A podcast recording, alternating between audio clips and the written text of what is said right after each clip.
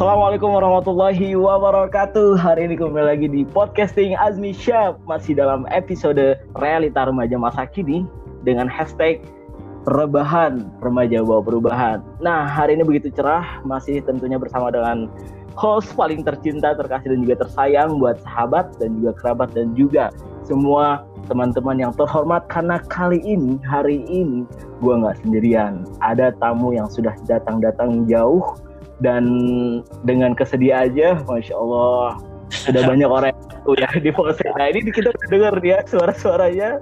Suara ketawanya mungkin.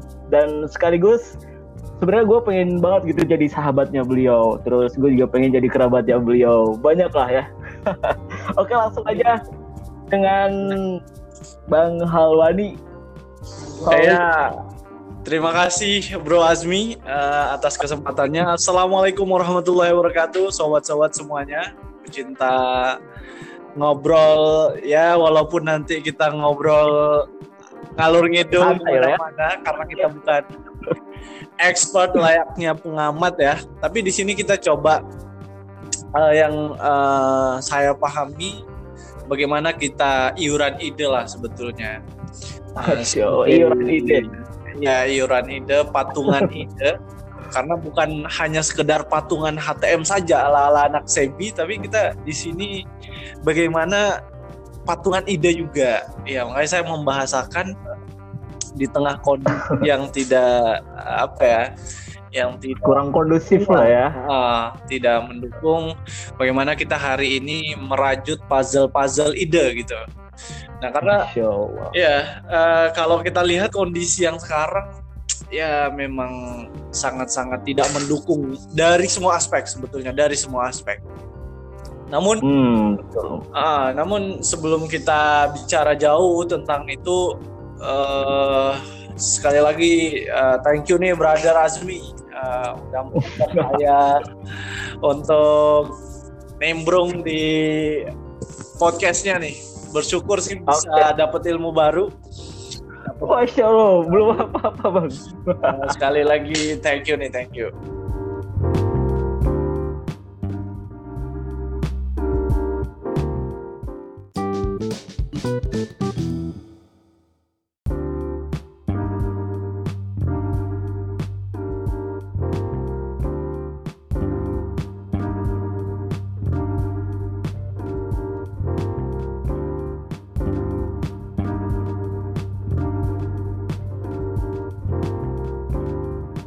Kira-kira yang harus kita lakukan? Kan pertanyaannya adalah kita ngapain nih sekarang? Kita berkontribusi lewat apa gitu?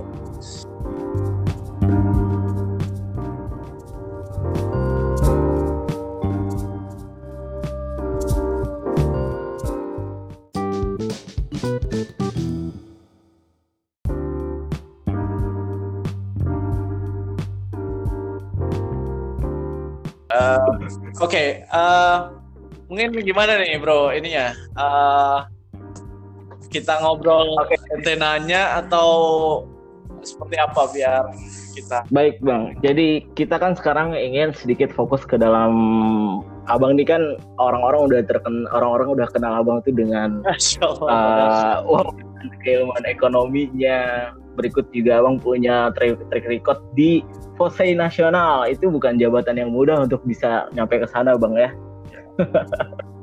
Dan mungkin kita sedikit ingin ya berdiskusi, berbincang-bincang, mungkin sedikit tersinggung sih bang dengan uh, yang ada lakuin ini, bukan tersinggung sih sedikit kayak ngerasa bersalah gitu, hmm. karena emang seharusnya bukan masalah diskusi tapi masalah aksi kita terhadap apa yang ada kondisi pada saat ini gitu kan bang ya. Betul. Nah seperti yang di postdik yang udah di share-share ke teman-teman semuanya bahwa kita sekarang akan membahas tentang namanya ekonomi wabah. Wih, menarik sekali itu. Nah, menarik sekali bang. Tapi sebelumnya uh, aku punya satu deh buat persembahan Bang Halwani yang udah Masya Allah udah bisa bersedia untuk hadir di podcastnya Azmi Syaf ini. Satu sajak aja ya bang ya. Boleh bang ya? Boleh, boleh.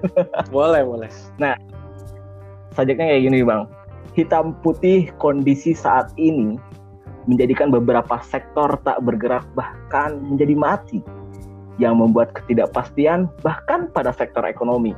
Jangan kau biarkan pemuda dan pemudi. Karena engkaulah pahlawan bagi negeri ini. Negeri yang sudah lama menemani. Negeri yang sudah lama aku sebut dengan bumi pertiwi. Inilah saatnya, inilah momennya untuk kita sebagai pemuda. Bergerak, hidupkan ekonomi, di Indonesia. Masya Allah, gimana bang? Keren keren bro, keren mantap sekali tuh. Spirit di pagi hari ditemani seruput teh secangkir teh dan juga kopi. Iya. uh, kalau saya nggak nggak kopi sih, makanya secangkir oh, teh. Oh, Allah. Oh iya iya iya. Yeah. Boleh bang. Mungkin dengan ngopinya mungkin kita bagi, ganti bahasanya dengan ngolah pikir lah ya yeah, kalau anak-anak mahasiswa sekarang. Bisa jadi.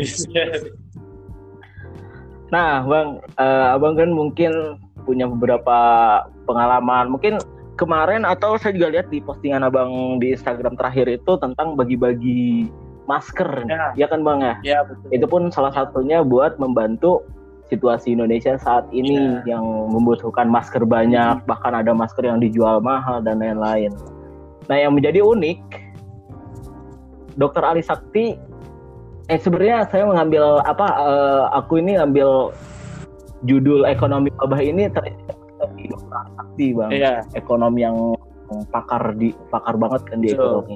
Nah, menurut abang, dengan uh, menurut abang nih, pertama yang harus kita lakuin dengan kondisi ini sebagai pemuda atau pemudi itu apa nih, bang?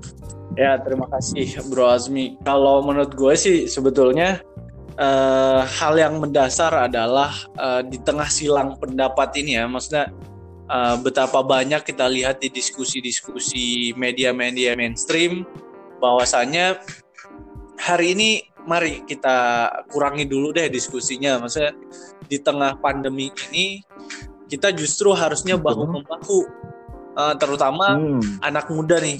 Uh, ya walaupun kita tahu betul bahwasanya virus ini yang menular gitu tidak uh, mudah juga bagi kita. Layaknya bencana-bencana alam yang semudah itu kita aksi kemudian kita mengulurkan tangan kita ikut berpartisipasi tapi beda halnya dengan corona ini salah-salah hmm. dikit kita juga bisa masuk ODP atau PDP bahkan bisa menjadi orang positif uh, kalau kita tidak iya, betul, uh, apa namanya uh, melihat ceruk seperti apa yang harus kita lakukan. Makanya tadi saya sampaikan di awal bahwasanya perlu sekali nih di tengah banyaknya Zoom Zoom, Skype atau uh, Teamlink uh, yang membuka webinar untuk uh, tetap uh, belajar gitu, tetap produktif uh, di tengah kondisi yang seperti ini. Namun menurut saya hal yang pertama yang sangat urgent uh, hari ini bagaimana bukan hanya sekedar social distancing ya, uh, tapi yeah. Ya. uh, bagaimana kita juga mengurangi uh, sosial media distancing. Jadi bukan cuman kitanya saja yang uh, butuh uh, apa rehat sejenak, akan tetapi sosial media juga. Uh, sosial media. Oh. Iya. Kenapa demikian? ya karena kalau kita bicara kesehatan saya bukan pakar kesehatan tapi yang menurut saya karena saya menjalankan itu beberapa pekan terakhir saya mengurangi untuk kemudian megang gadget uh, ya walaupun ada momentum semisal kita sedang diskusi dengan uh, teman-teman uh, perihal kondisi sekarang tapi hal yang terpenting juga adalah mengurangi yang mungkin kita setiap hmm. saat memegang gadget kita tapi hari ini saya mengajak kepada rekan-rekan semua kita sosial media distancing juga gitu. Jadi dengan begitu apa oh. yang harus kita lakukan gitu? Itu yang pertama setelah kita sosial media eh, sosial gadget lah ya, sosial gadget distancing. Kemudian yang kedua mari ketika kita tidak mampu menjadi garda terdepan karena garda terdepan hari ini ya di situ ada uh, para medis, dokter, perawat dan lain-lain. Di situ juga garda terdepan berikutnya ada polisi TNI. Garda terdepan juga berikutnya adalah pegiat-pegiat sosial yang uh, apa namanya menjadi fasilitator panjangan tangan uh, dari mungkin lembaga-lembaga sosial yang mereka juga berpartisipasi uh, apa walaupun dari hal yang terkecil ya semisal uh, nyemprot disinfektan kemudian membagi masker, hand sanitizer dan lain-lain. Tapi menurut saya ada satu statement sih yang ingin saya sampaikan di poin kedua ini bahwasanya ketika kamu tidak mampu memberi maka setidak-tidaknya kamu jangan menghujat gitu. Jadi hmm. uh, ketika kita hanya bisa diam di rumah saja ya udah itu hanya itu kontribusi yang bisa kita lakukan dalam mengurangi penularan pandemik ini gitu. Jadi uh, ketika kita bisa mengulurkan tangan dengan orang-orang yang ada di sekitar kita yang menurut kita itu baik dan dia layak untuk dibantu ya kita ulurkan tangan. Makanya saya uh, ada satu tagline nih uh, di, di di apa uh, pertanyaan nah, apa itu, uh, apa uh, pertama ini yaitu mari kita kurangi narasinya, mari kita kurangi diskusinya dan mari kita perbanyak aksinya. Seperti itu Bro Ajmi. Wah. Mantap. Berarti tapi ada yang menarik sih bang dari social gadget yeah. distancing, betul kan yeah. ya bang? Nah, sedangkan sekarang seperti orang-orang seperti ya mungkin mereka juga masih bisa dibilang anak muda karena mereka juga mungkin masih termasuk iya. milenial ya seperti influencer uh. mungkin mereka yang punya follower banyak selebgram terus youtuber itu juga kan mereka uh, tentu nggak bisa dong dengan segampang itu untuk social gadget ah. distancing ya bukan berarti social kalau mungkin yang banyak orang sebut itu physical ya lebih ke fisik nah mungkin yang abang yang abang maksud itu dalam social gadget hmm. distancing terus mereka ini mereka nggak bisa lepas dengan namanya social gadget iya. distancing gitu bang dan sedangkan pendapatan mereka juga dari situ uh. terus apakah mereka harus melakukan itu juga bang? Iya memang makanya tadi uh, kembali lagi ke tupoksi dan uh, porsi kita masing-masing gitu. Kalau misalkan kita nih, saya yang mungkin notabene bukan influencer, yang mungkin boleh jadi pekerjaan saya bisa saya lakukan ya di rumah saja gitu. Ya udah kita berkontribusi oh, uh, ya di, di di situ saja. Dengan kita tidak keluar berarti kita udah memiliki uh, satu peranan yang uh, sangat membantu gitu ya bagi influencer tadi ya silahkan mereka mengkampanye sesuatu yang positif gitu.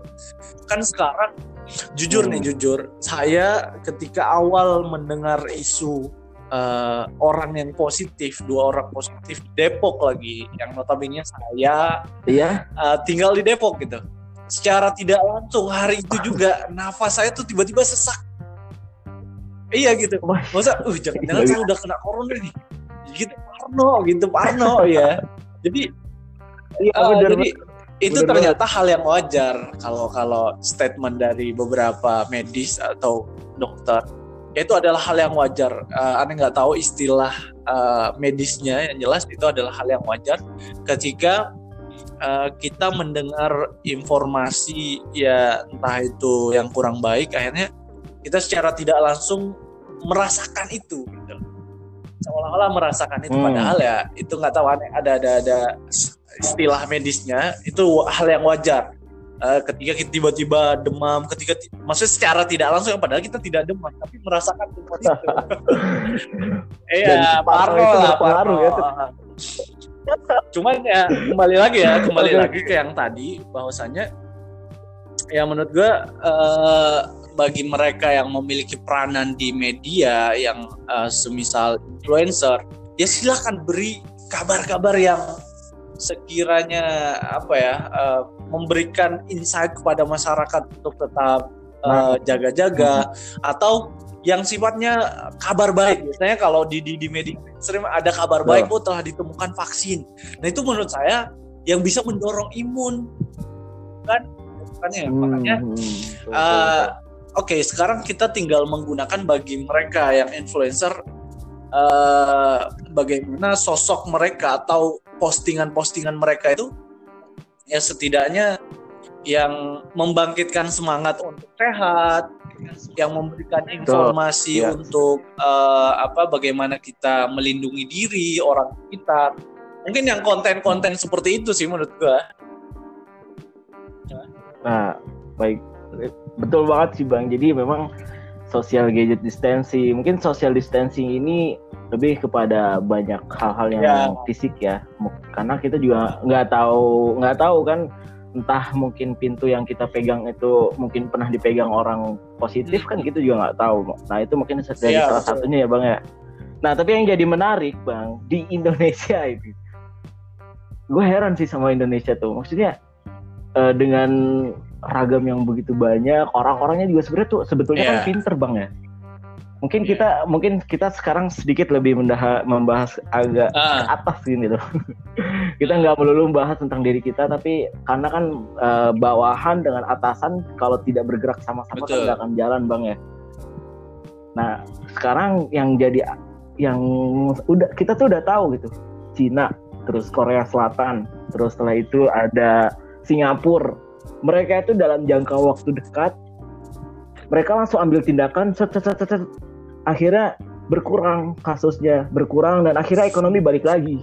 Nah kemarin anu uh, aku, belajar dari mm-hmm. dokter Ali Sakti itu. Jadi kalau mau ekonomi balik lagi ketahui dulu identifikasi dulu ini corona sampai kapan gitu Nah, yang di Indonesia sampai sekarang aja mungkin kita belum bisa menentukan. Iya, tidak bisa membuat semacam simulasi layaknya negara-negara yang lain. Itulah uh, kembali Betul. kebetulan sebelum beliau ngisi kajian, saya kan uh, tiap pekan ngaji di rumah beliau. Cuman sekarang kan uh, oh ya ngaji ekonomi sih, ngaji ekonomi. ngajinya ekonomi. Jadi beliau ya guru ekonomi kami secara private lah. Nah oke. Okay. ya jadi Menarik beliau menyampaikan bahwasanya ya, memang, memang sekarang ya kita bisa melihat lah tapi kita makanya saya sampaikan untuk silang pendapat ya sebetulnya tidak ada uh, momentum sekarang bukan saling tuduh menuduh bukan saling curiga mencurigai hari ini betul betul bagaimana kita bahu membahu nih bagaimana kita bergandengan tangan kan semuanya ada tupoksinya garda terdepan hari ini adalah tenaga medis para dokter biarkan mereka mengurus uh, apa nah. dan para saintifik juga uh, bagaimana mereka ada ada apa ya uh, menemuk bagaimana menemukan ide baru terkait menemukan vaksin ini karena sejauh ini belum ada vaksinnya. Hmm. Nah tapi saya tidak akan bicara uh, apa namanya uh, hal yang berbau medis karena tema kita adalah ekonomi. Tapi kalau kita lihat nih, kalau Betul. kita lihat uh, apa namanya sekarang kan justru banyak yang dipolitisir konon sih katanya ada yang tidak apa namanya uh, yang menyampaikan wah ini dipolitisi nih ini pokoknya macam-macam lah. sebetulnya hal yang begitu iya, itu kelihatan betul. bahwasanya kita tidak siap sih sebetulnya kalau menurut gue ya. Kita tidak siap karena memang di awal kita cenderung meremehkan, tapi sekarang bukan lagi kita saling menyalahkan, tapi kita harus bergandengan tangan nih. Tuh. Siapa yang punya uh, peranan nih? Pemerintah sudah menghimbau, dokter sudah bahkan banyak yang gugur, uh, di di garda terdepan. Nah sekarang nih masyarakat sipil yang tidak dan sedang ya uh, apa namanya bekerja di rumah ya udah kita gunakan momentum ini ya entah itu sebagai quality time hmm. dengan keluarga uh, ya pokoknya kita sama-sama memiliki peranan masing-masing lah uh, medis uh, okay. menyembuhkan nah. corona uh, terutama yang udah-udah positif yang sekarang dirawat kemudian pemerintah sudah mengimbau ya tugas kita ya nurut ikut gitu. Jangan malah berkeliuran gitu. Uh, ya saya rasa sih memang kita iya. harus sadar itu sih. Makanya saya menghimbau juga kepada diri saya pribadi dan rekan-rekan serta masyarakat Indonesia ayo yang harus kita tumbuhkan adalah collective awareness kolektif awareness, kesadaran bersama. Hmm. Karena corona ini tidak bisa kita deteksi dengan kasat mata. Dia harus masuk ke lab baru kita ketahui. Bahkan hmm. sekarang ada isu kata rekan oh. saya di di forum Majelis Ilmu Dr. Ali Sakti karena kebetulan kita ada rekan yang dokter, dia di RSDM. Sekarang ada hmm. isu baru terkait virus ini. Bahwasanya udah ada 300 sekian orang yang OTG orang tanpa gejala tapi mereka Wah. positif tidak kelihatan Gak tidak kelihatan, ada gejala ya. sama sekali tapi mereka dinyatakan positif nah makanya sekarang eh bagi generasi boboho sekarang kita uh, ya udah di rumah aja nggak usah keliuran ke mana-mana apakah kita ingin seperti nah. uh, apa namanya di India di India keluar dikit yang di sana yang positif hanya eh, tiga ribu yang meninggal hanya beberapa orang tapi yang babak belur pantatnya karena dipukul karena masih berkeliuran itu puluhan ribu. Seperti itu bro Asmi. Tapi, tapi yang jadi menarik gini bang. Uh, oke okay lah kita bakalan sadar gitu kan dan kita nggak bisa ngetahuin. Tapi tetap kan yang namanya gejala yang disebut tadi OTG orang tanpa gejala ini sebetulnya bisa nggak sih terdeteksi dengan namanya uh, kalau mungkin kita belajar dari negara lain di Singapura ya dia punya yang namanya uh, de, apa detektif detektif detektif yang bisa mengidentifikasi dia mana. Terus dia juga punya beberapa alat tes yang benar-benar di semua dites satu persatu. Nah dengan tes ini mungkin kita belajar juga eh, mungkin dari Jawa Barat pun sekarang sudah mulai melakukan hal itu. Namun itu kembali lagi dengan yang namanya alat atau Indonesia itu masih kekurangan alat bahkan mungkin eh, presentasenya alat yang dimiliki mungkin nggak nyampe satu persen nah untuk sedangkan tadi kembali lagi kalau ekonomi hmm. Indonesia pengen kelihatan hmm. kapan bisa balik lagi corona itu harus dideteksi kan kapan selesainya nah yeah. yang jadi masalah itu itu bang jadi kadang ada nih misalkan ada uh, ada beberapa orang ada beberapa teman teman teman gue juga bang. Dia terus ngapain gue harus kayak gini kayak gini? Tapi pemerintah nggak mau berusaha untuk uh, mendeteksi yeah. ini virus sampai kapan. Bahkan ada wah kalau mau dibahas uh, takut takut nih. Kena juga nanti kena pasal yeah. juga kan nggak enak gitu kan masalahnya ini juga kita ya walaupun mungkin kita jangkauan masih beberapa orang tapi tetap aja bang itu ya, rasa betul. takut itu pasti ada. Tapi gimana nih ya yang jadi yang jadi permasalahan itu kita harus ngapain gitu. Dan oke okay, mungkin kita akan gerak di masyarakat dan kebetulan uh, gue juga di di apa di komplek nih di kampung di kampung. Alhamdulillah sudah mengadakan yang namanya RW siaga RW siaga ini untuk apa? Untuk mengantisipasi uh, stok makanan atau dan lain-lain tabungan dari setiap warga yang mungkin nggak uh, semua sama. Makanya ada yang namanya RW siaga dengan mengadakan canceling di, di kelilingan seluruh warga akhirnya jadi tabungan. Namun kan dengan corona ini tidak terdeteksi bahkan mungkin bisa jadi satu tahun atau mungkin sampai kapan yang mungkin kita juga nggak mau kejadian hal itu tapi tetap aja kita harus ada waspada nah yang jadi masalah kita belum tahu sampai kapan. Ini uh, jadi masalah. Ya jadi kita nggak bisa mendeteksi Dan, apa ya forecasting future terkait uh, apa ekonomi. Ekonomi.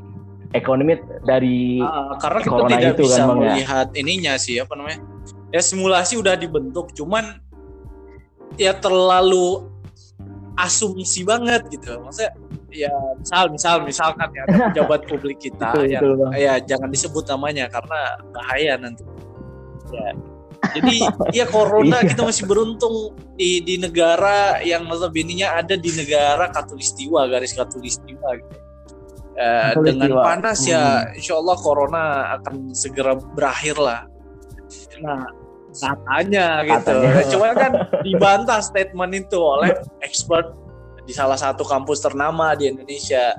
Bahwasanya panas itu ya, Betul. ya maksud dengan suhu panas itu tidak ada jaminan uh, bahwasanya kita terhindar dari uh. corona ini gitu. Nah makanya sekarang yang terpenting sih lagi-lagi ya pemerintah juga harus uh, ya kita lihat udah berikhtiar sih, cuman masih ada silang pendapat di di apa kabinet uh, lagi-lagi balik lagi misal nih misal Pak Anies sudah berapa kali lagi. minta lockdown tapi uh, ya itu dihalang cenderung dihalang-halangi sih menurut gue jadi uh, akhirnya nah makanya kalau sebenarnya saya mau membuka statement tadi dengan politik sih.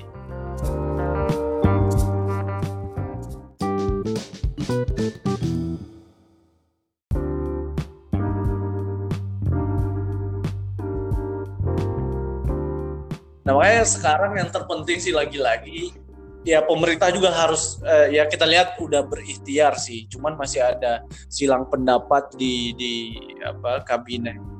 Uh, lagi-lagi. Balik lagi. Misal nih misal Pak Anies sudah berapa kali kita lockdown tapi uh, ya itu dihalang cenderung dihalang-halangi sih menurut gua.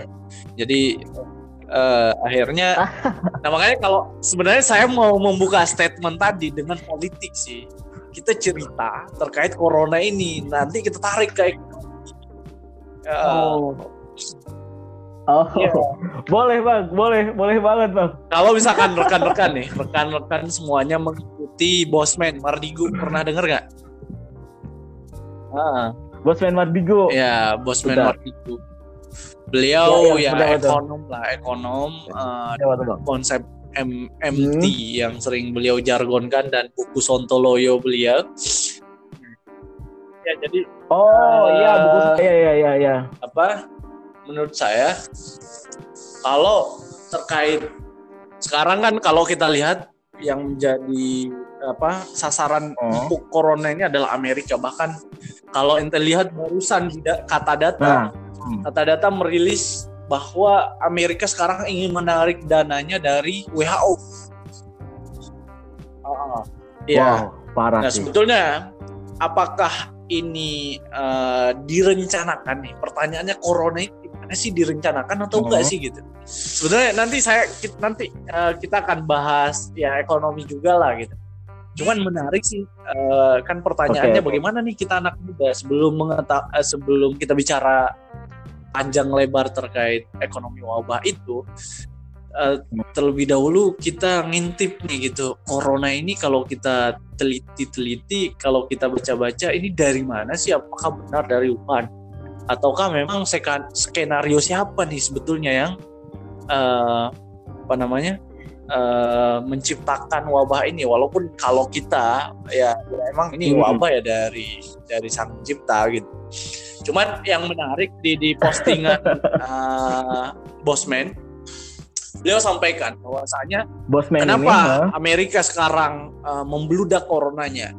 Ternyata inilah uh, kalau kita tarik lagi ke ekonomi, ketika perang dagang sangat sengit kemarin antara Tiongkok dengan dengan Amerika, oh. maka sebetulnya setelah perang dagang itu, maka yang terjadi adalah perang fisik. Namun sebelum perang fisik, maka dibuatlah uh, biologis wildfire kalau tidak salah. Jadi uh, bagaimana perang kesehatan gitu. Uh, ya walaupun ini satu tindakan hmm. yang boleh jadi sangat sadis dan kejam sekali gitu. Karena tidak pikir uh, bagaimana ribuan, ratusan bahkan jutaan nyawa nanti yang akan melayang. Mereka tidak memikirkan betul, itu betul, karena betul. ada satu ambisi yang membabi buta sehingga mereka tidak ya bodoh amat lah gitu. Nah akhirnya yang terjadi sekarang pertanyaannya kenapa Amerika menjadi negara yang nomor satu baik yang meninggal baik yang terpapar bahkan sekarang memasuki angka 400 ribu coba bayangkan 400 ribu dan yang meninggal hmm. setiap harinya kurang lebih seribu orang di Amerika Uh, Nah, uh, menurut pengamatan Bosman, kan beliau uh, relasinya sangat banyak sekali. Beliau uh, dapat satu kiriman dokumen dari profesor temannya yang di Harvard University. Beliau sampaikan bahwasanya CIA kecolongan, kecolongan, oh. uh, apa namanya? Bukan, bukan dokumen, dokumen terkait wabah ini walaupun ada tapi ini di luar yang mereka prediksi lah. Unpredictable. Uh, jadi beberapa intelijen uh, Cina berhasil masuk kemudian mereka apa yang mereka lakukan? Ketika masuk ke Amerika mereka ya menebar ludah di eh, tempat-tempat uh, umum, tempat-tempat nongkrong orang-orang Amerika. Maksudnya yang positif corona mereka dikirim ke sana, sebagai bentuk perlawanan terhadap Amerika. Kemudian mereka menebar hmm. ludah di sana. Kalau kalau kalau teman-teman ingin baca narasi dan gambaran yang menarik menurut saya, kemarin saya baru baca, silahkan di postingan uh, Yahudi dan balas dendam gitu. eh apa pokoknya ada ada ada ada statement begitulah di, di di captionnya tapi eh di di apa di postingannya tapi di captionnya yang panjang sampai di kolom komentar nah ini yang terjadi apa? Ini sebetulnya kenapa waktu itu Bill Gates udah memprediksi di 2000 berapa? 2018 kalau tidak salah. Beliau udah sampaikan bahwasanya akan ada virus yang akan membunuh banyak orang. Maka siap-siaplah kalian mengucurkan dana. Nah ini di luar kendali Donald Trump juga karena yang memiliki dan menginginkan virus ini terjadi sebenarnya orang-orang yang menguasai dunia hari hari inilah kira-kira.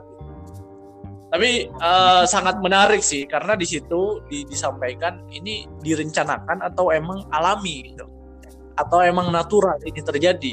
Oh. Ya memang menarik sih di situ banyak diskusi yang pada akhirnya setelah perang dagang jadi ini kira-kira pengantar sebelum uh, perang fisik. Jadi ya virus ini. makanya dimulailah perang biologis. Uh, jadi itu hmm. pengamatan Karena, itu sih. Karena setelah sakit apa yang terjadi banyak yang negara-negara misal kita nih orang Indonesia hanya rupiah melemah gara-gara persetujuan ini. Karena hmm, diakibatkan uh, Amerika iya, juga menurun. pada ya. akhirnya juga ya semuanya kena sih, terutama negara-negara yang bergantung pada dolar.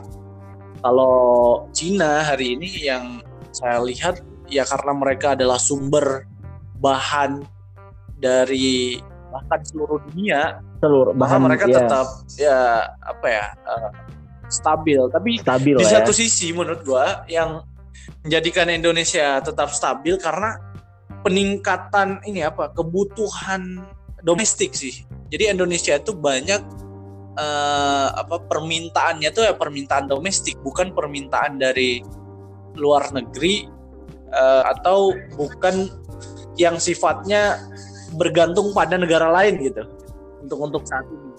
Jadi masih oh, di dalam iya. negeri ya walaupun ya kita tetap anjlok juga di angka sebetulnya yang di di, di B itu kata Dr. Ali Sakti ya itu angka simulasi yang sekarang kita lihat tapi ya kita masih hmm. di angka-angka yang antara 16.000 sampai 17.000 sih.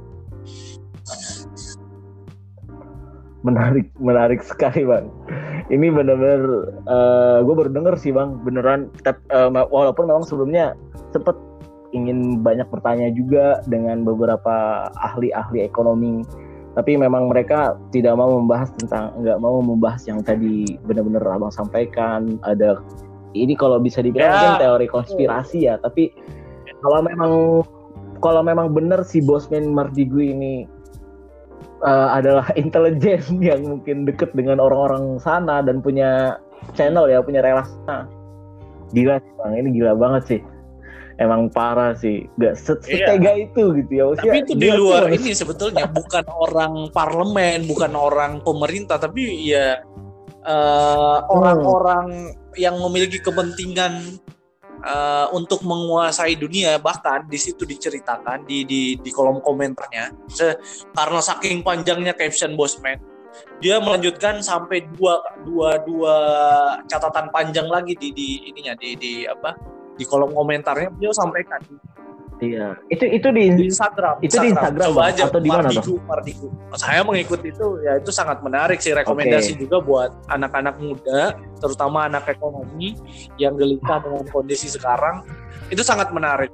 Yang beliau usulkan kalau tidak salah ada tiga cara. Tiga cara untuk untuk Apa ekonomi. Itu bang? Boleh bang. Yang pertama Kita adalah share. printing money. Printing money ini Uh, jadi ya udah sekarang sudah saatnya Indonesia uh, kalau tidak salah ya uh, secara sistematikanya saya nggak tahu yang jelas tiga tiga uh, apa poin yang beliau sampaikan untuk kondisi-kondisi uh, saat ini terutama untuk ekonomi Indonesia. Pertama printing money. Bagaimana kita membang uh, apa mencetak uang sebanyak-banyaknya? Uang sendiri? Uang sendiri atau cetakan kita. dari luar bang. Jadi kita nyetak jadi itu beliau uh, sering kita. menyampaikan new economic model. New economic model ini udah udah udah hmm. dilakukan. Bahkan Tiongkok bisa dikdaya itu ya mereka melakukan printing money. Cuman uh, ya itu lagi lah. Uh, politik mereka sangat kuat. Sih sebetulnya ini tinggal pemerintah kita saja sih yang bahkan beliau menawarkan diri. Cobalah sekali-kali undang si Sontoloyo ini memberikan masukan kepada pemerintah. Iya. Tapi lo secara logiknya sih masuk gila, banget gila. gitu masuk banget. Uh, jadi uh, printing money itu jadi kita misalkan mau pembangunan ibu kota nih bahkan di situ beliau mau sampai membahas ibu kota baru. Di ibu kota baru ini kita nggak susah-susah mencari investor ke luar negeri. Dan juga jangan susah-susah mencari pemimpin siapa yang akan memimpin ibu kota baru ini jadikanlah dia Garuda Nesia kalau tidak salah ibu kota Garuda Nesia atau Garuda hmm. punya ada Garudanya gitu uh, Garuda Nusantara atau apa gitu ini ya uh, untuk ibu kota baru dengan konsep printing money kita udah ngalur ke mana-mana ya tapi di, di, di uh, menarik bang. beliau menarik, sampaikan bang. dia uh, apa pemimpin dari dari dari dari ibu kota baru ini nggak usah nggak pertama nggak usah cari kan kita kemarin sampai ke Dubai sampai ke beberapa negara-negara untuk sounding nih Betul. untuk modal ibu kota baru ini tapi kata Bosman sebetulnya kita nggak usah justru di sinilah momentum kita untuk menyambut di hmm. 2030 uh, karena uh, apa kalau misalkan pemerintah kita sadar betul terkait itu misalkan kita udah menggunakan new economic model dengan apa? Konsep printing money. Printing money misalkan kita membangun aset kita tidak hmm. boleh menggunakan bahan impor. Jadi uang tadi dicetak misalkan kebutuhannya 5.000 miliar eh sorry 5.000 triliun. Hmm. uh, atau atau 100 triliun misalkan untuk membangun ibu kota baru. 100 triliun ini kita cetak kita print uang ya kata beliau. Kemudian uh, uang yang tadi diperjualbelikan bukan dengan negara asing. Jadi kita beli bahan bakunya semuanya harus di dalam negeri. Jadi misalkan Kalimantan uh, hmm. menyediakan apanya, dia kaya apanya. Misalkan uh, Surabaya apanya. Jadi kita tidak beli bahan-bahannya itu uh, dari luar negeri. Jadi semuanya diberdayakan yang ada dalam negeri. Uh, dengan begitu, dengan hmm, begitu, betul, betul setelah uh, apa underlying asetnya udah selesai, semisal gedung-gedungnya udah udah dibangun, sekarang uang yang itu kan secara hitung-hitungan inflasi, jadi inflasi kan semakin banyaknya uang yang beredar di masyarakat secara terus-menerus kan, kalau definisi yang kita ketahui. Tapi hmm. sebetulnya kata Bosman yaitu memang disampaikan seperti itu, makanya kita tidak apa memberikan kesempatan untuk menggunakan uang itu dibeli apa e, membeli bahan kepada negara-negara yang lain. Tapi kita gunakan untuk dalam negeri. Bahkan beliau mengusulkan Indonesia sudah saatnya memiliki mata uang khusus yang digunakan di dalam negaranya. Jadi nggak usah kita iya, uh, berketergantungan jadi, gitu uh, dengan dolar ya. uang uang apa kira-kira? Uh, itu hanya di dalam Indonesia saja. Itu usulannya menarik sih menurut gua. Itu sangat bahkan menarik, terobosannya mungkin dengan uang mm, mungkin dengan uang yang kita buat sendiri kayak mungkin bahan baku dan kita bisa buat uang dengan bahan baku yang sesuai dengan Kurang lebih nominalnya gitu, gitu ya bang ya? Jadi kita bebas nggak bergantung ya oke rupiah ya yang mungkin kursnya dengan dengan uh, mata uang mata uang negara-negara asing gitu. Tapi uang yang kita buat itu, yang printing money itu, yang memang uang yang digunakan untuk transaksi dalam negeri. Uh, jadi seperti itu. Tapi uh, itu sangat gilo sih menurut saya, gilo dan menarik kalau bisa ditahukan. uh, sebetulnya ini ulah CIA juga sih sebetulnya. Gila, gila. Mereka uh, kalau analisa Bosman yeah, sih, mereka tidak ini. mau diam lah.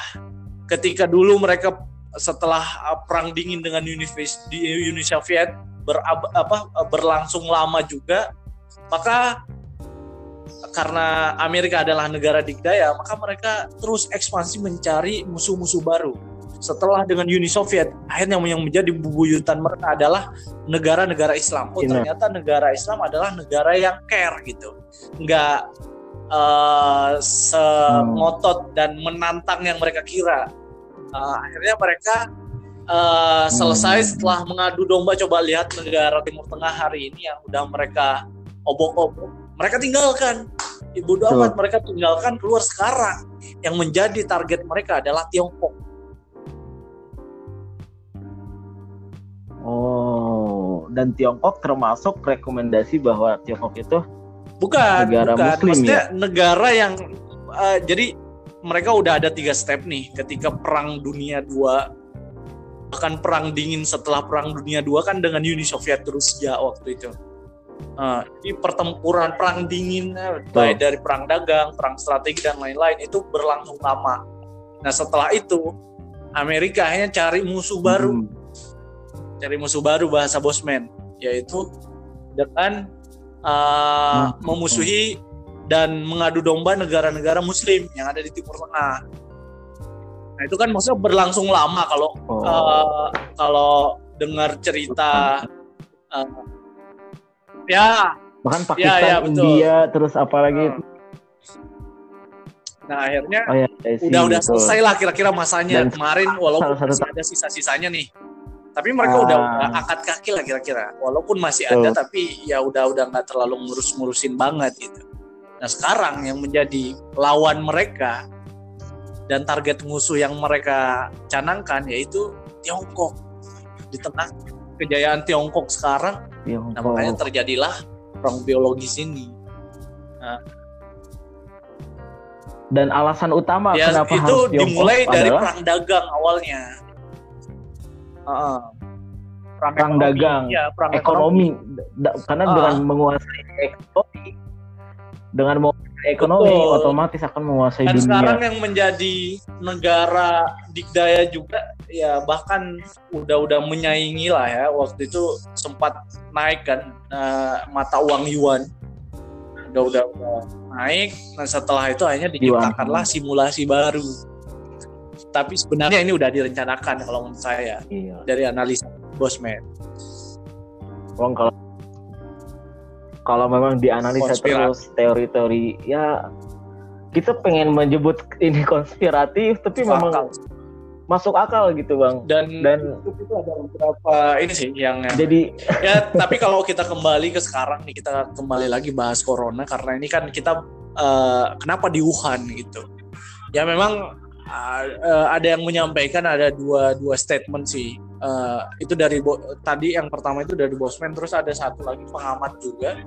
Yang beliau sampaikan sebetulnya ini adalah uh, intelijen intelijen uh, Amerika yang datang ke Wuhan untuk kemudian menyebarkan virus ini. Uh, jadi ya kita yang mana yang benar ya wallahualam tapi kita bisa berasumsi tapi mungkin nggak mungkin nggak si Mardigu ini punya kepentingan. Bahkan dia sampai tahu hal-hal seperti ini kan pasti ada iya, sesuatu dia, dong. dia dia akademisi. Dia dia bukan politisi. Ya menurut saya ya secara akademisi ya bebas aja uh, apa menguasai dan mengetahui banyak hal apalagi dia lulusan hmm. Amerika juga. Uh, jadi itu oh, I see. sangat menarik. Mungkin kalau Bang Hawa ini memang si Mardigu ini memang benar-benar tulus gitu dari hati ingin iya betul. yang dia, punya yang udah saya punya. di awal kalau buka uh, mata. statement ini ya bukan untuk mencari kepentingan tapi bagaimana kita uh, ingin ya recovery ekonomi Indonesia lah. Tapi beliau pendekatannya sangat menarik dan unik menurut Ya betul. Dan dia juga seorang pengusaha ya. Kalau saya bisa baca di Instagramnya nih sangat menarik sekali. Beliau udah berapa segmen ini membahas tentang uh, tentang corona, tapi di, dianalisa dengan pendekatan ekonomi. Tuh. Hmm.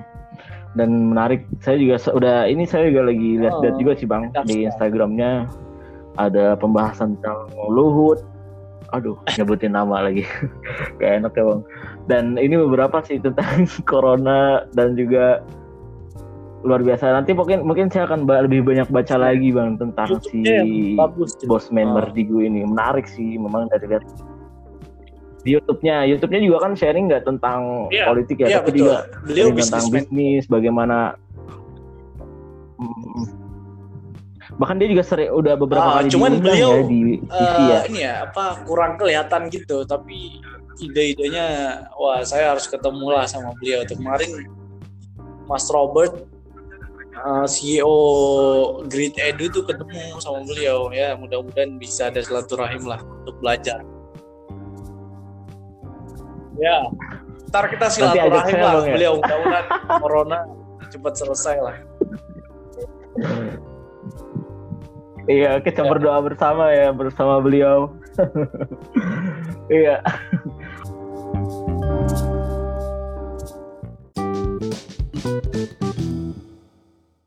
Oke bang, menarik, luar biasa.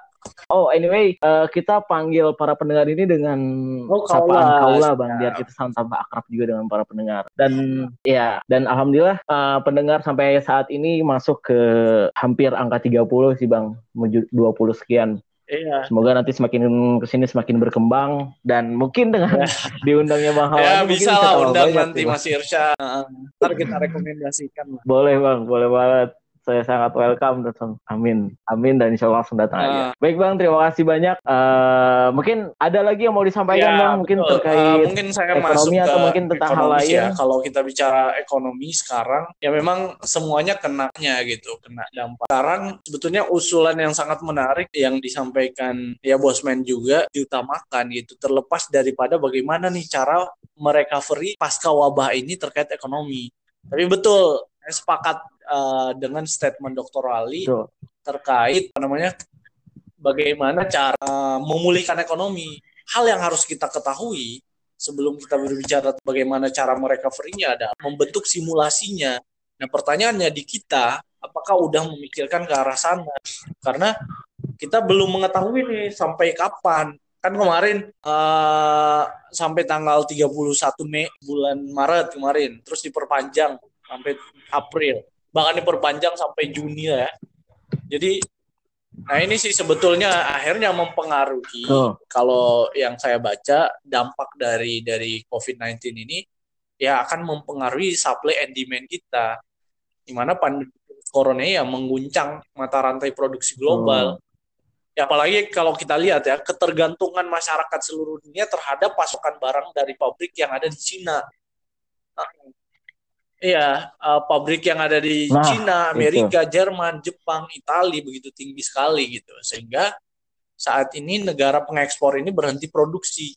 Yang akan terjadi sekarang adalah missing link, bro.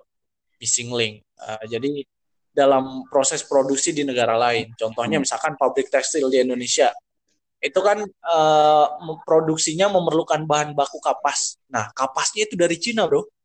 Uh, ya, uh, maksudnya kalau di kita yeah. kan udah nerima berupa kainnya ya ke sini. Tapi kalau kita telusuri kapasnya itu dari mana? Betul, dari betul, Cina. betul, betul. Uh, saat produksi kapas di Cina, Cina berhenti, ya. saat produksi kapas di Cina berhenti, ya jelas akan berhenti pula produksi pakaian uh, jadi di pabrik kita. Seperti itu. Uh, hmm.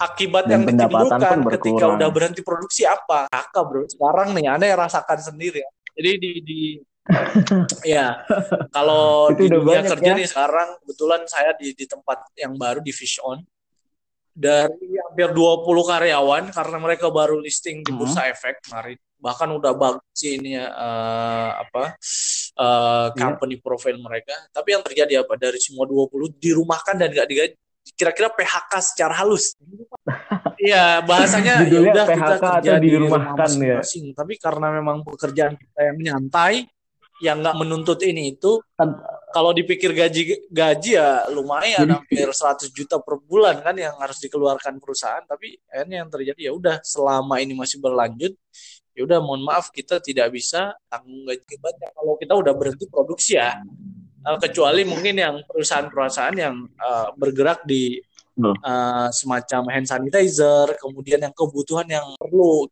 diperlukan. Nah, nah ini masalah purchasing, purchasing power sih. Uh, Tapi daya, itu ya daya beli masyarakat. Daya beli, ini kan semuanya turun masyarakat nih. ya. Uh, jadi kalau saya lihat kemarin oh. itu sangat miris di grup alumni Sebi, bahkan dosen kita yang sekarang dirawat di rumah sakit. Hmm. Uh, karena kecelakaan sih sebelum ada wabah ini. Yang terjadi adalah ya beliau sampai hari ini Dan ya bahkan mau menggadaikan motornya untuk beli beras. Bayangkan. Ketika permintaan sudah menurun, menurun, gila, gila. Uh, selanjutnya apa ya yang terjadi itu tadi. Da, uh, faktor produksi terbatas, daya beli menurun, itu udah benar-benar wah gak kebayang sih bang. Memang harus benar-benar harus segera dise harus segera diselesaikan si virus ini. Karena walaupun kita uh, untuk tetap jalan, tapi corona ini terus bergerak lebih cepat dari kita, ya tunggu tanggal. Makanya kita ada dua tantangan sih menurut saya. Gitu. Sekarang gitu. kita uh, tantangannya adalah tantangan kemanusiaan, bagaimana menyelamatkan banyak orang. Kemudian setelah wabah ini kita akan disuguhkan dengan tantangan baru, yaitu tantangan ekonomi. Ini berbeda ya, berbeda ya dengan uh, saat krisis ekonomi. moneter 98 dan 2008 gitu. Jadi ini beda sekali, beda. Jangan iya, di ini apa iya, iya. karena uh, apa ya kalau krisis di di 2008 itu karena krisis keuangan makanya yang terjadi yang kena impactnya adalah sektor-sektor uh, ini apa moneter yang yang sifatnya hanya pasar uang saja yang ini pasar modal keuangan. tapi kalau sekarang semuanya kena Tuh. beda uh, iya sektor real kena, semuanya. Makro kena, keuangan semuanya kena. Rekomendasi saya sih sebelum kita ini ya, uh, Dan, apa yang seharusnya uh, pemerintah lakukan?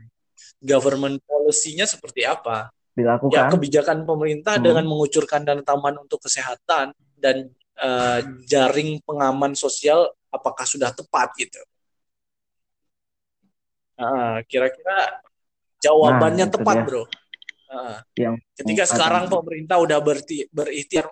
Kalau menurut gue sih uh, ya. apa namanya dana yang dikucurkan sekian ratus triliun itu bahkan 405 triliun ya kalau tidak salah. 405 triliun itu ya sebetulnya 405, enggak, ya betul 405 triliun. besar dibandingkan negara lain. Negara lain sampai jor-joran taruhlah tetangga kita Malaysia Malaysia apalagi dengan populasi kita kalau dirupiahkan ya Padahal negara mereka jumlah penduduknya ya nggak terlalu banyak. Nggak terlalu banyak. Singapura bahkan dengan mungkin penduduknya cuma sekian dan itu ya banyak banget gila-gilaan gitu pemerintahnya ngasih sumbangan dan 405 triliun yeah. itu iya. bukan angka yang besar ya dengan populasi kita sekarang Dan dengar-dengar bahkan dari 405 triliun ini pun kita uh. ini jujur nih Bang ya, di tempat saya nih Bang. Di tempat kompleks saya itu uh, Kecamatan Mandala Jati dari seluruh RW ada tiga RW yang nggak dapat maksudnya yang hmm. yang tidak mendapatkan bantuan dari pemerintah. Dan alasannya karena di RW RW saya ini tidak masuk ke dalam sensus penduduk. Alasan apa lagi gitu. Terus kita sebagai masyarakat Indonesia yang sudah berpuluh-puluh tahun tinggal di sini yang sudah bayar pajak, yang udah Iya, makanya itu, ini birokrasi sih. Makanya kemarin Jokowi kan sempat uh, apa namanya mau memangkas birokrasi ya. ya saya sih sepakat sih di di, di beberapa poin gitu. Uh, cuman ya kita harus lihat lagi. Misalkan nih yang 405 triliun itu birokrasinya sampai ke masyarakat itu harus melewati ini dulu, ini dulu, ini dulu. Verifikasinya keburu meninggal orangnya, Bro.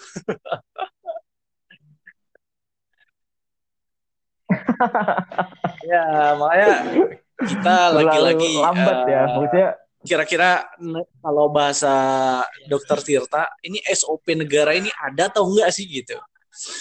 Atau banyak SOP tapi tidak related dengan aplikasinya gitu. Lucu lagi kita.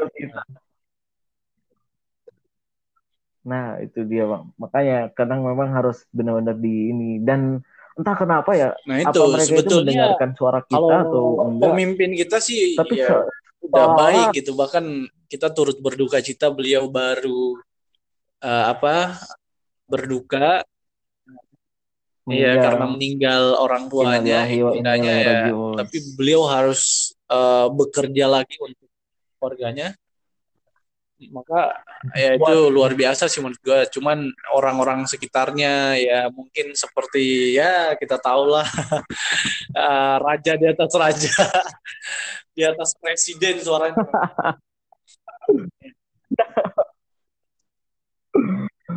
Emang aduh. Ya emang nggak habis-habis kalau kita ngebahas mereka tapi nggak ada untungnya juga sebenarnya kita ngebahas karena udah dibahas pun masih aja gitu. Jadi lebih kita ya udahlah kita balik lagi ke uh, peran kita masing-masing. Bagi kalian semua para pendengar kalau siap udah ini peran kita untuk terus bergerak ya, kasih kontribusi betul. nyata bukan hanya nah, mungkin kalau kita udah lagi ya kaula-kaula yang ada di sini uh, tidak ada misalkan nih anggaran 405 triliun kita kan bagaimana nih kebijakan pemerintah dengan dua hal tadi? Dengan Betul. mengucurkan dana tambahan untuk kesehatan dan jaring pengamanan sosial apakah sudah tepat? Tepat. Nah, cuman dari dana 405 triliun itu kan tentu anggaran sebesar itu akan percuma jika kita sebagai masyarakat tidak mengindahkan anjuran yang dikeluarkan oleh pemerintah. Untuk apa ya? Distancing tetap di rumah.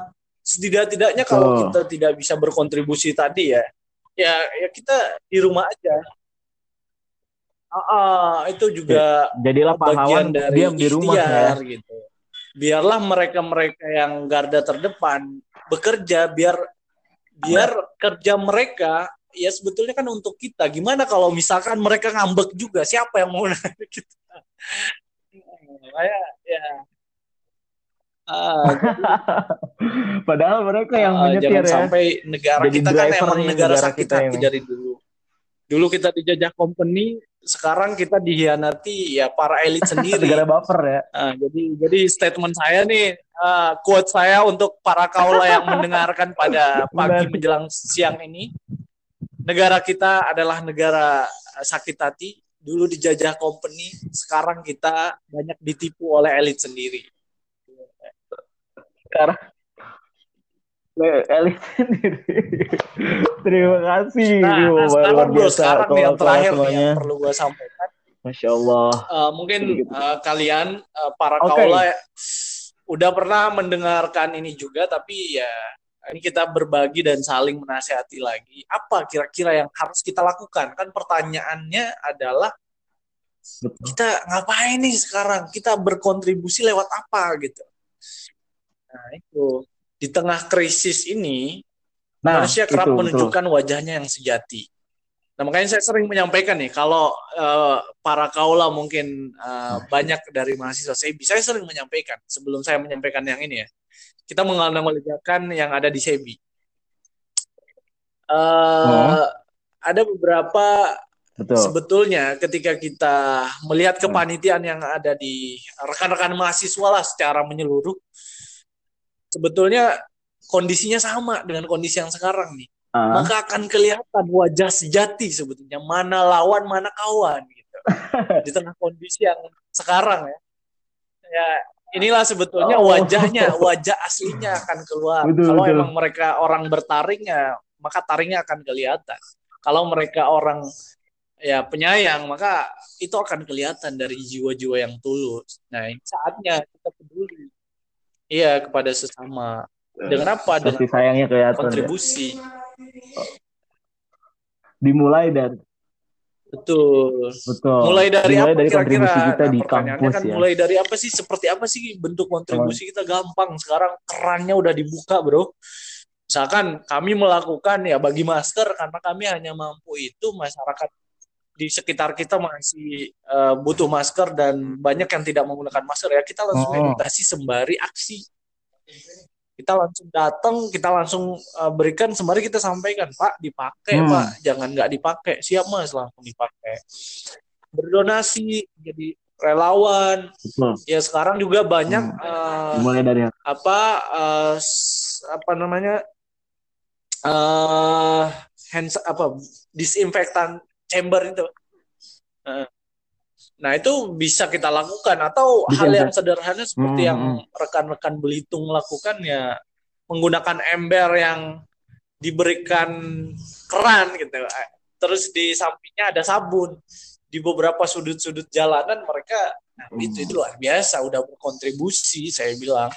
Nggak perlu dengan uang hari ini. Kalau sekarang kita punya akal kalau sekarang kita punya tenaga yang berakal monggo kalau nggak bisa ngapa-ngapain silahkan di rumah gitu. Ya syukur-syukur mengurangi beban lah gitu. Mengurangi beban yang harusnya ditangani tapi karena kita sadar diri gitu tinggal di rumah itu betul, udah betul. udah berkontribusi menurut saya. Kemudian melakukan hal kecil tapi berdampak besar semisal uh, apa namanya bagi masker yang notabene terjangkau lah hanya 5000 kita bisa berkontribusi maka bagi para kaula nih para kaula yang hari ini mendengar ayo nah. kita bareng-bareng kita gerak bareng kita lakukan niat baik kita dengan aksi-aksi baik seperti itu. Atau apa memberikan energi positif. Makanya saya hal statement yang pertama kali yang gue sampaikan adalah uh, kalau misalkan kita hari ini takut dengan isu ini ya udah social gadget distancing. Tapi ketika kita memiliki peranan di di di uh, sosmed maka berikanlah energi-energi positif kepada sekitar kita. Hmm. Seperti itu sih bro. Uh, bagi makan. Hmm? oke. Okay. jadi itu mantap. Sama terakhir nih terakhir terakhir. Mantap. Uh, mantap bang. uh, terakhir uh, oh, saya dapat okay. ilmu dari dokter Ali ketika private ngaji Iya. Jadi apa yang bisa kita lakukan di, di, di, di, di era wabah ini? Pengen rasanya ke. Sebaik-baik perlindungan, kalau bahasa beliau nih, ini ada quotes penutup ya. Sebaik-baik asuransi di zaman sekarang. Betul. Uh, uh-uh. Sebaik-baik asuransi uh, yang harus kita lakukan atau asuransi yang paling efektif itu adalah sedekah maka oleh karena itu mari kita jalani dengan sebaik mungkin. Jadi sekali lagi oh. asuransi yang paling efektif adalah sedekah. Ketika kamu hanya bisa memberikan sedekah kamu berupa energi positif melalui postingan kamu di media sosial silahkan lakukan. Ketika kamu hanya memiliki 5000 ya berikan kepada yang membutuhkan.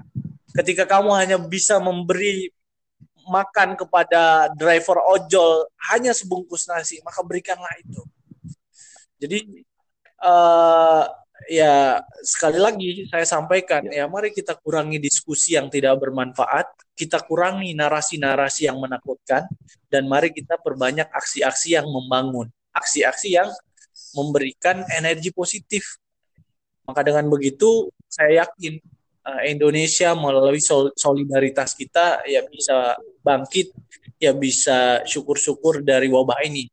Dan saran saya kepada teman-teman kaula uh, yang mendengarkan di dalam kitab Konun uh, karya sosok uh, dokter atau embrio kedokteran dunia yaitu Ibnu Sina beliau menyampaikan dua hal dan beliau sudah memprediksi akan terjadi wabah karena di di abad ke-18 beliau uh, sedang menghadapi wabah pes juga. Waktu itu penyakit uh, wabah juga yang banyak membunuh umat muslim.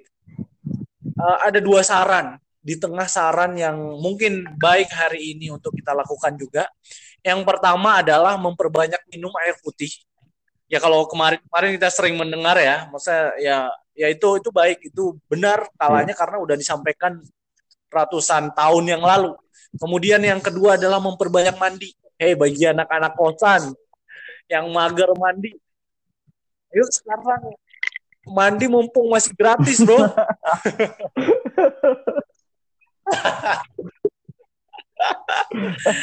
ya jadi dua hal bang. itu bro.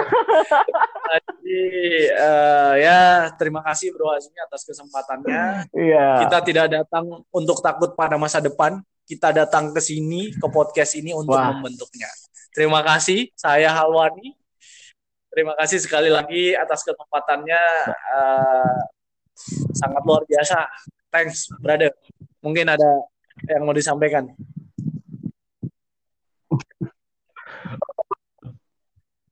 Ya, terima kasih banyak Bang untuk semuanya. Jadi itulah tadi mungkin tadi ini sebenarnya saya pengen nyimpulin tapi uh, alhamdulillah dengan baik hati dan sukarela Bang Hawadi sudah menyimpulkannya. Mungkin dari teman-teman langsung aja uh, jangan cuma dengerin dari cuma sepotong-sepotong karena ini ilmunya bermanfaat banget. Mungkin kalau saya tulis itu tadi mungkin bisa buat jadi satu esai buat lomba mungkin bisa ya dapat saya hadiah gitu kan. nah, tapi anyway apa pun itu tetap harus uh, social distancing dijaga dengan situasi saat ini. Tadi juga disampaikan social gadget distancing. Kalau kamu merasa takut dengan pemberitaan-pemberitaan yang mungkin menakutkan, ya, udah nggak usah terlalu banyak HP. Hmm. Lebih baik kita banyak ngaji gitu kan bang ya. ya. Lebih uh, lebih banyak ya kita kontribusi buat masyarakat, bantu mungkin uh, galang dana untuk orang-orang yang membutuhkan masker dan juga hal-hal lain. Dan mungkin sebenarnya saya juga ada sedikit yang ingin disampaikan. Uh, hari ini saya menemukan salah seorang ayah hmm. yang uh, mungkin kalau bisa dibilang ini sangat sedih ya.